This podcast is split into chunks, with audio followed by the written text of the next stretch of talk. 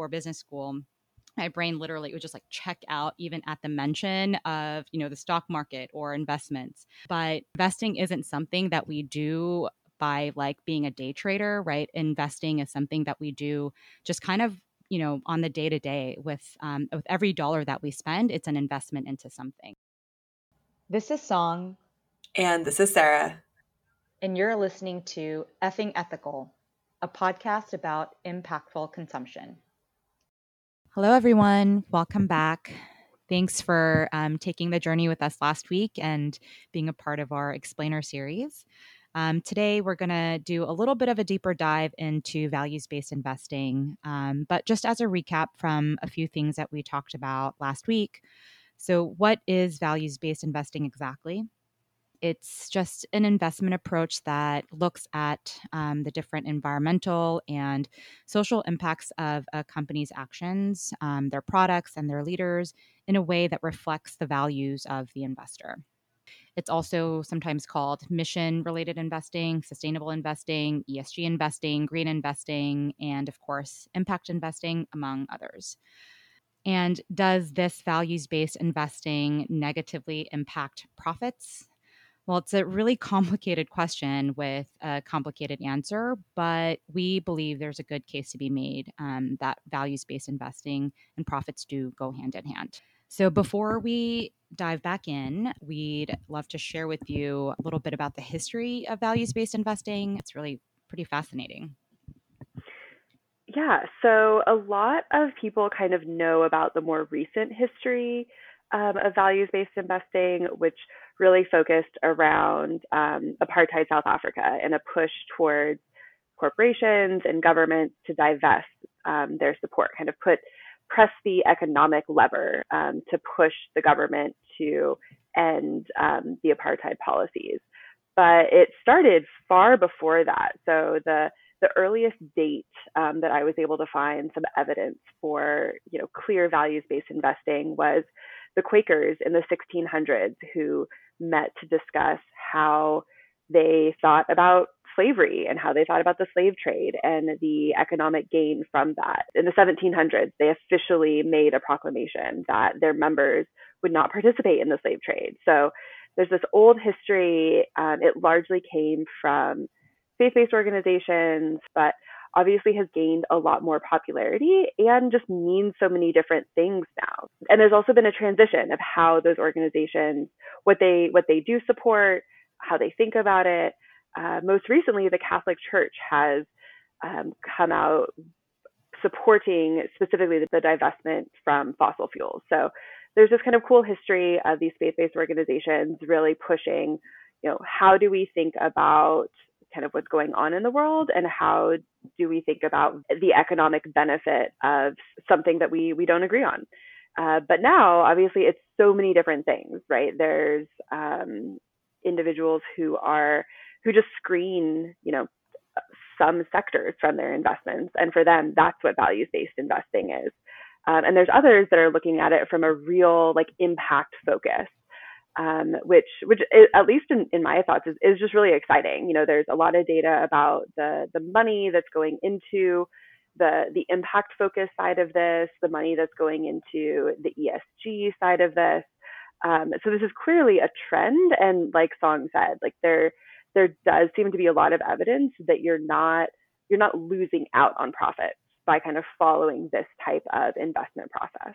Yeah. And as we were investigating um, this history for the podcast, I was really kind of blown away. And I've seen so many moments of things that um, I've been inspired by um, that you know hopefully we can talk a little bit more about since this kind of values-based investing started back in the 1600s i feel like there's also been a little bit of a shift and especially in the past you know, kind of decades as um, things are ramping up around climate change and, and whatnot, there are some new trends that have emerged. And so I thought we could start by maybe talking about some of those trends, like the green funds that might be relevant. Yeah. So this is like one of my I have these like favorite things to talk about. and this is largely because I did some research on this last year. But I'm sure most people listening to this podcast have heard about green bonds. Um, they were a great, innovative way to get money focused on um, what they called green infrastructure. So renewable energy is a really obvious piece of that, but there's a lot of other things that fit into that. But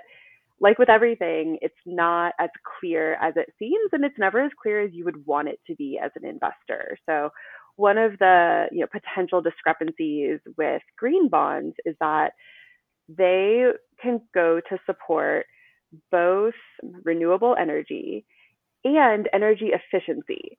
So what does energy efficiency mean? Well, if it, you know, you might use it to upgrade um, government buildings, for example. Like that would be great if government buildings were more energy efficient, right? Better lighting, better heating, better windows. There's so many things there. But energy efficiency can also mean upgrading the equipment on a heavy fuel oil or gas or coal or you know whatever fossil fuel powered power plant. Um, and there's there's some positive impacts to that, right? The, if that's going to be operating anyways, and there are so many places in the world where there is just not enough renewable energy yet, and there's also not good baseload power. So maybe one podcast will kind of really dig into the energy sector, but a really important uh, piece of providing the world with energy is is energy mix and having a baseload power plant. So no matter the time of day, no matter the weather, you can create consistent energy. Obviously, wind and solar are not, you know, consistent energy, but if you're running a power plant on on oil or gas, it is. It's very consistent as long as you have that oil. So if you're somewhere that you know, relies on those types of power plants, and you upgrade the equipment so they're more energy efficient, there's a there's like a positive outcome to that. You're looking at um, a lot less you know air emissions, um, less greenhouse gas emissions. So you know all encompassing, it makes sense why that's part of a green bond, but there's not necessarily transparency about that. So different countries or different issuers of those green bonds might have different ideas about you know what counts. And you as an investor might feel very strongly that you don't want any of your money going to um, anything that produces greenhouse gases. And that is a value that a lot of investors have. But if a bond says it's a green bond but most of the investments are actually going to upgrade the equipment on um, gas fired power plants that might not be something you want to invest in. Um, or maybe it is but the point is that it's not always super transparent what those bonds are being used for. The other just quick um, additional make to that is that the requirements for a green bond don't actually say a lot about the negative risks associated with it. So, like we talked about last week with with ESG, those um, those criteria, those factors are largely things that you look at for like their risks associated with their company, their risk mitigations. Um, and there's not clear standards about if you're going to do make a green investment through a green bond, how you need to mitigate for social impact. It's again, green energy is great. Renewable energy is really an important you know thing to continue to invest in but they're also huge infrastructure projects and any large infrastructure project is going to have a massive social impact whether it impacts traffic in the area during construction they hire a lot of workers there's a lot of contractors and subcontractors which makes it a lot more difficult to implement good labor practices the more kind of different subcontractors you have. Um, and so again, that's just to say that you know green bonds are great. These are they're super innovative. It's amazing how much money and thought has gone into them. But it's just important to be aware that just because it says that it's a green bond doesn't mean that there's no potential negative impact, or it might not be funding what you think it is. Yeah, I mean, I feel like that just reflects um, just like the complicated nature of that. Really, just reflects um, everything that that we talk about. And I feel like that song, uh, "Complicated," has been it was just been kind of like looping through my mind everything is it's so complicated um and you know i guess you know we're going to try to do our best to detangle these things as much as we can but i feel like it really takes all of us kind of like diving in together and um, working together to untangle and to kind of like open source all of this information about different things in order um, for us to really be able to be informed yeah. And I feel like I was just say, I think this is such a good example of there being like different thoughts and opinions about this, but like neither of which are necessarily wrong. So there might be, like I said, there's, it's not that energy efficiency is bad, but for some, that might not be the priority over supporting or financing renewable energy specifically. Um, and I know that we had looked into this idea of um, divesting from certain types of investments versus being more of kind of an activist investor. And I think that's another one of those areas that there's just some really different opinions about how effective each one is. Yeah, um, that's like the the dilemma of the day, right? I, I guess there's different opinions about how effective both of those are um, but there's also kind of different in different contexts one might be more appropriate than the other. Kind of a typical argument is that you shouldn't maybe you shouldn't divest because then you won't have a say you won't have a seat at this at the table to steer companies into a more sustainable or responsible direction. Um, there's also the argument that you know when you leave others may swoop in and, and take that spot and maybe they won't have the same strong convictions to um, to get the company to be a better actor. On the other hand, divestment, either personally as an investor or as part of a fund or as part of a campaign, um, can really send a strong message. So, I mean, this debate, I feel like it's not unlike what we've talked about in other contexts too, right? About how, whenever possible and appropriate, a good starting point is probably trying to use accountability mechanisms first before um, completely kind of disengaging when you're thinking about uh, this kind of dilemma bef- uh, between divestment and activist investment, you can also think about if there is a larger or broader campaign that you can tap into um, so that you can, you know, kind of build collective power.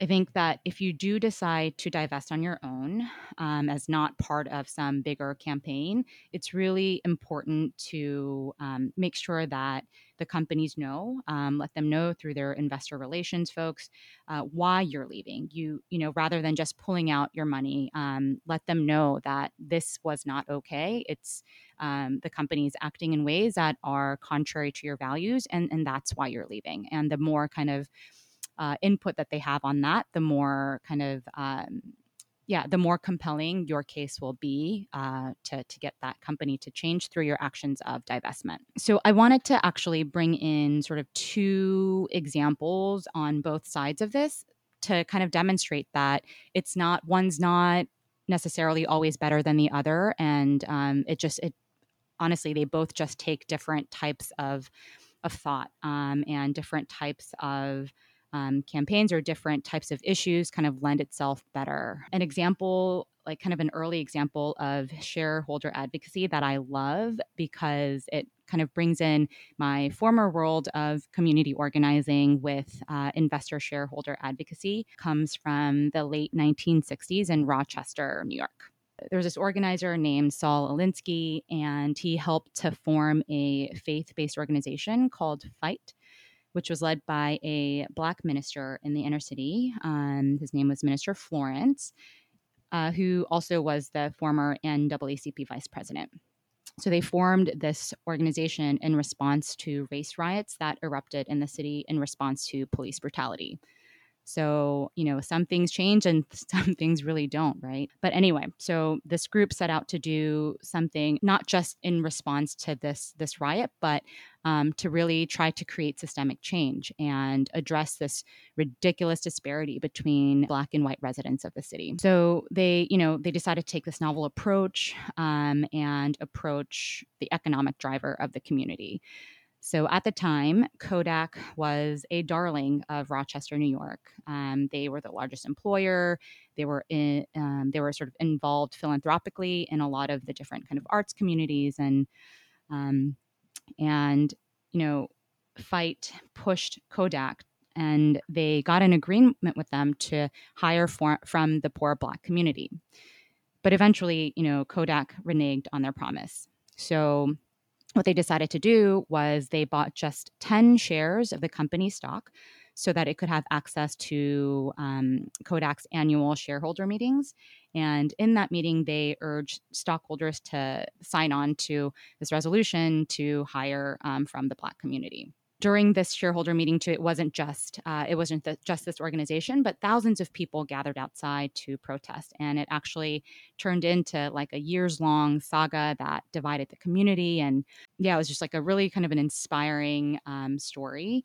But it, you know, not only did they eventually get their goal of getting uh, Kodak to hire from the Black community, but it also just drew attention to the problem of poverty. And um, it resulted in the creation of employment and training efforts in the city and um, the creation of something called the Rochester Business Opportunities Corporation, which was created to support Black minority owned businesses. And so this was just a really inspiring story from uh, from me, and I love that now we can really be you know an activist from whatever place we want whether it's on the streets or um, at a shareholder meeting but then now kind of like thinking to to the other side so last summer I got to participate in a community forum interning for this really cool organization on the West Coast called Impact Experience. And um, my boss, thank you, Jenna, uh, she invited me to attend a community forum hosted by a fund called Basquiat and Philipson, a fund with a Black woman founder, actually, for their impact fund. So these were essentially just gatherings of members from the the community in the Bay Area. Um, and they got to listen to some of the things that the fund was thinking about, and um, the community was able to sort of give you know, kind of like weigh in their thoughts on um, on whatever particular issue. So this particular forum was about whether or not this fund should put a screen on industrial agriculture and it was you know super informative they set the backdrop and um, you know they told us about how industrial agriculture contributes to unhealthy communities how extractive of the earth and and people it is um, you know industrial agriculture causes 90% of deforestation and the top five meat and dairy companies put together emit more greenhouse gases than you know ExxonMobil or BP or Shell even. And this, you know, this industry, it was also kind of sustained through land grabs, both legal and illegal. And so there's just like a whole host of reasons why it's bad. Um, and the gut kind of reaction might be to just divest or to build um, a movement to divest. But it was what i was really kind of inspired by was that it was a thoughtful time of community reflection and contemplation about what what divestment um, might look like and raising questions about the things that needed more research about possible unintended consequences. So, whether there were going to be impacts on farmers around the world, right? If there was this massive divestment from the industry, or um, how low income communities who currently depend on the food that comes from industrial agriculture, how they'll be affected, right? Um, and so yeah, it was just a really cool way to get insight into how funds are being thoughtful about investing.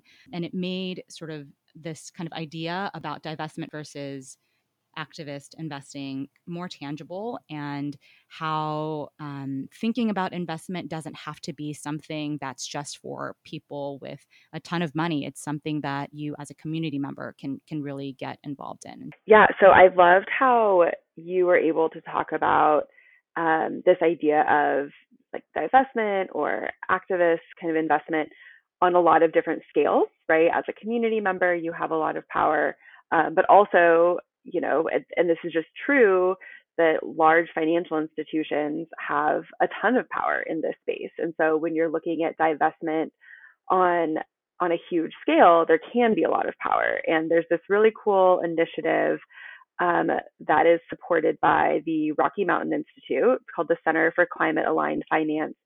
And what they're looking at is they're looking at those large banks, those large financial institutions, and how they're going to be part of both divesting from fossil fuels and investing in renewable energy and carbon capture and kind of all of the aspect all of the things that are going to go into this like net zero carbon future and I just thought it was like such an innovative idea of, you know, they're going big, right? Like the biggest financial institutions, but also mm. looking at it from a there is a huge impact to the world economy. Not that it's going to happen, but if like all of the major financial institutions in the US just stop um, investing in fossil fuels.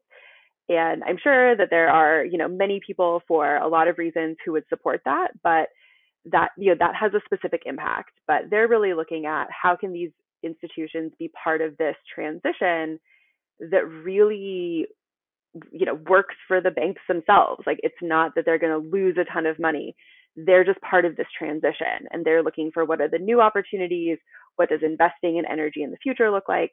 Um, and yeah i just thought that was a really cool example of on a large scale what can both divestment and kind of changing the focus of investments look like. Yeah, that's so true. That's such a great point. Um, and I'm, I'm really glad you brought that up. The other day, I was talking to a friend who works at, you know, a said very large financial institution. Um, and she was talking about how on their kind of like company wide calls, they've, you know, finally kind of started talking about ESG and talking about it in a way um, where they're talking about it's it's sort of the future, right? Talking about it as not just something that's necessarily right like this niche thing that we do to like placate customers or you know whatever it is but bringing it into into the core of their business and so i thought that was really cool that um, it seems like there is a transition from you know big and small institutions alike towards towards that. I think there's also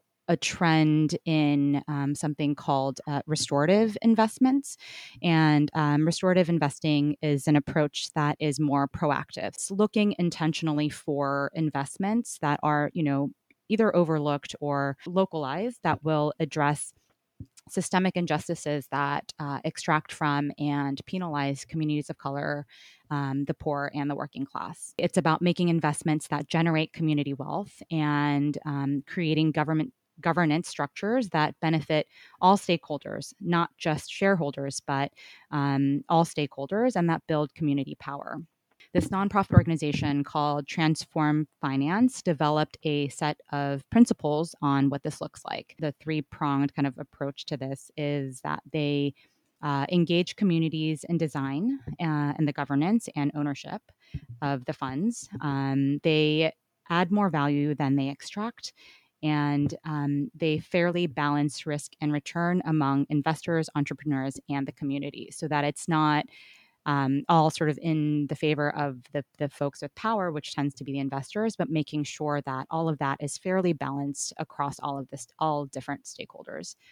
So, um, an example of this type of investment um, is the Ujima Fund in Boston. So, what they do is they um, raise democratic capital to finance small businesses and real estate and infrastructure uh, infrastructure projects in Boston's working class neighborhood. Um, and they have different different kind of notes um, that you can invest in depending on your investor status. So whether you're accredited or non-accredited, whether you are philanthropy, right, whether you are an individual from Boston, whether you are an individual, um, you know, in different parts of the country. They look to invest in small businesses, uh, like providing working capital to a bike shop to buy equipment, for example, or um, you know real estate acquisition financing for a local community land trust. And alongside with their uh, grassroots partner organizations they host these neighborhood and citywide planning assemblies with you know hundreds of residents to create plans for you know shared value and plans for their own local economy yeah and that's actually a perfect transition into like what can you as an investor do. And when we say you as an investor, this doesn't mean, you know, you with some extra money that you're interested in investing. This might be your savings. This might be your retirement fund. Like if you're saving money for the future and it's held in an account somewhere, it's doing work and you can have um, kind of thoughts about what you want it to be doing during that time and you can really apply what your what your values are to that investment. There's so many ways. And what you were just saying about um, this fund that's like democratically raised, um, one really interesting piece of the Jobs Act was basically making crowdfunding easier for financial institutions, um, for companies. And so that means that you can invest even a small amount of money kind of regardless of your net wealth. Um, and that makes things like that possible. That makes you know these community funds possible to raise money from their own community in really small amounts or kind of whatever amount individuals want to support it through. It's like one of those like you know re- there's so many regulations that are affecting every piece of our life and we don't necessarily know about them, but that was one mm-hmm. that didn't get you know all the publicity that the the CFPB did or the startup of that organization, but is no less a huge part of like democratizing the financial system. And yeah, there's so many other things that you as an individual can do. And I think one really great place to start that a lot of a lot of people don't necessarily think about um, again is just kind of like where is your money right now so if you have a retirement account you know likely through your work do you know what that money is in usually retirement accounts have these very clear you know, based on your age and when you plan to retire. It's just in a fund that uh, the the organization that's managing that money has has decided. But have you ever asked the asked them, are there other options? Like, can you um, can you have requirements about what companies they might divest from or what kinds of things you want to support? There, some um, retirement funds are starting to offer those, and this is where like your power as a consumer can be really impactful because if your provider isn't offering those um, or the the provider for your company isn't but a lot of people are interested that can make a huge difference. You know if this is something that you care about talk to the people around your office. Like are there other people who care about it that you can go to management and say hey like you've got this contract with this provider for our retirement accounts. Can we talk to them about providing some different options that better align with our values, maybe as a company or just um, the the values of the individuals that are invested in that.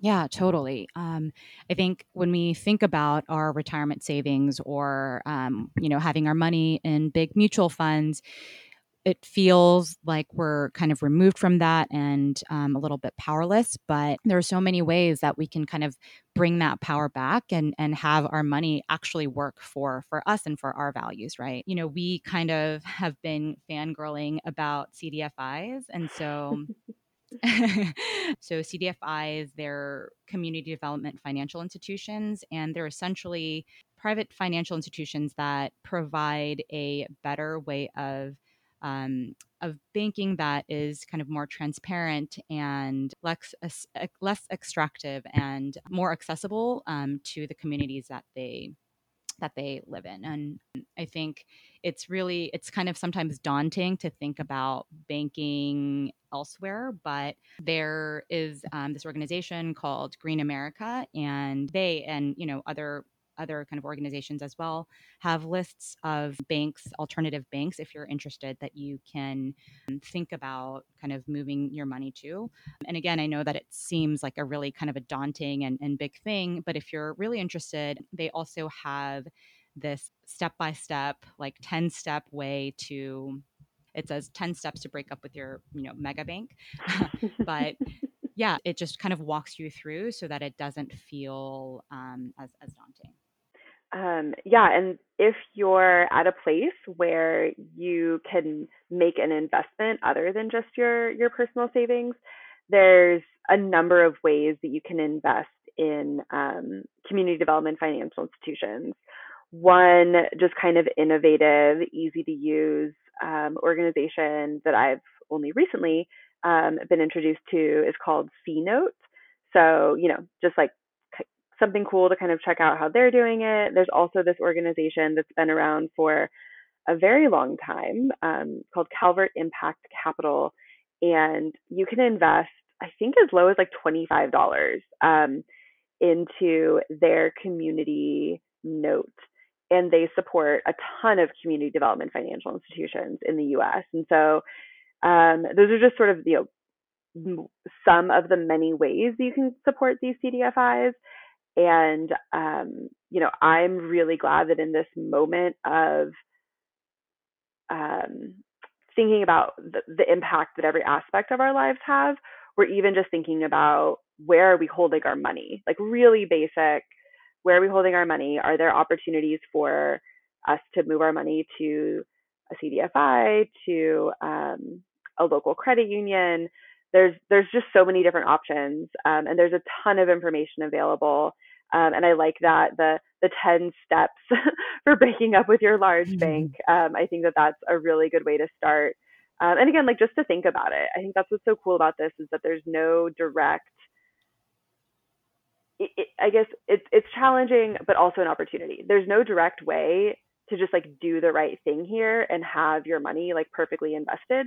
But there's just a lot of tools out there that, depending on what your values are, you can kind of match the tools. Um, another sort of piece of that is if you have an investment advisor, start asking them these questions. Not every investment advisor has you know sustainable funds or maybe have thought about this uh, but again, if you as an individual start kind of asking them about it, maybe they'll start thinking about it. And there are quite a few registered investment advisors around the country who are already thinking about this and they have all of the tools and all of the funds and they kind of understand how to support an individual investor in developing a portfolio that works to align with their values. Yeah, absolutely. We're not giving, you know, we're not talking about all of these different things that you can potentially do as an investor to say this is what you have to do or that this is the right thing to do. But it's just, again, we're just giving kind of suggestions and things that we've sort of been th- thinking about in ways that we can be a little bit more intentional with our spending and with our with their money. When I was thinking about, you know, before business school, so um, I think another thing is, you know, kind of thinking about and getting comfortable with the idea of investing in a different way that feels more approachable. And I'm speaking mostly to myself, who, you know, before business school, my brain literally would just like check out even at the mention of you know the stock market or investments but investing isn't something that we do by like being a day trader right investing is something that we do just kind of you know on the day to day with um, with every dollar that we spend it's an investment into something right? Something that's kind of presented that I've that I've seen recently is community supported agriculture and it is a way that you can like kind of quote unquote invest in a farm. So sometimes this is kind of in the form of prepayment or like a subscription model um, where you can take an interest in a farm in exchange for a quote unquote share of the produce that comes from the farms like a farm co-op right? But you'd be able to directly contribute so that farmers can get access to capital to work with and a guaranteed market. And then when they do well right like you do well by um, getting access to the bounties of, of the farm. Okay. We barely got into all the topics that go into values based investing. I'm sure we'll come back to this and dig into things like impact investing, all the ESG and socially responsible investment products, and the many ways that you can align your investments with your values. I hope that this was interesting and maybe prompted you to do some of your own research and ask questions about where your money's going. If you have any questions or want us to talk about anything in particular, please let us know. In fact, next week, we're going to respond to a listener requested topic what to do about Amazon. Check us out on Instagram, where we are asking for your feedback and thoughts about Amazon and ethical consumption. Thanks for listening to Effing Ethical, and don't forget to review us wherever you listen.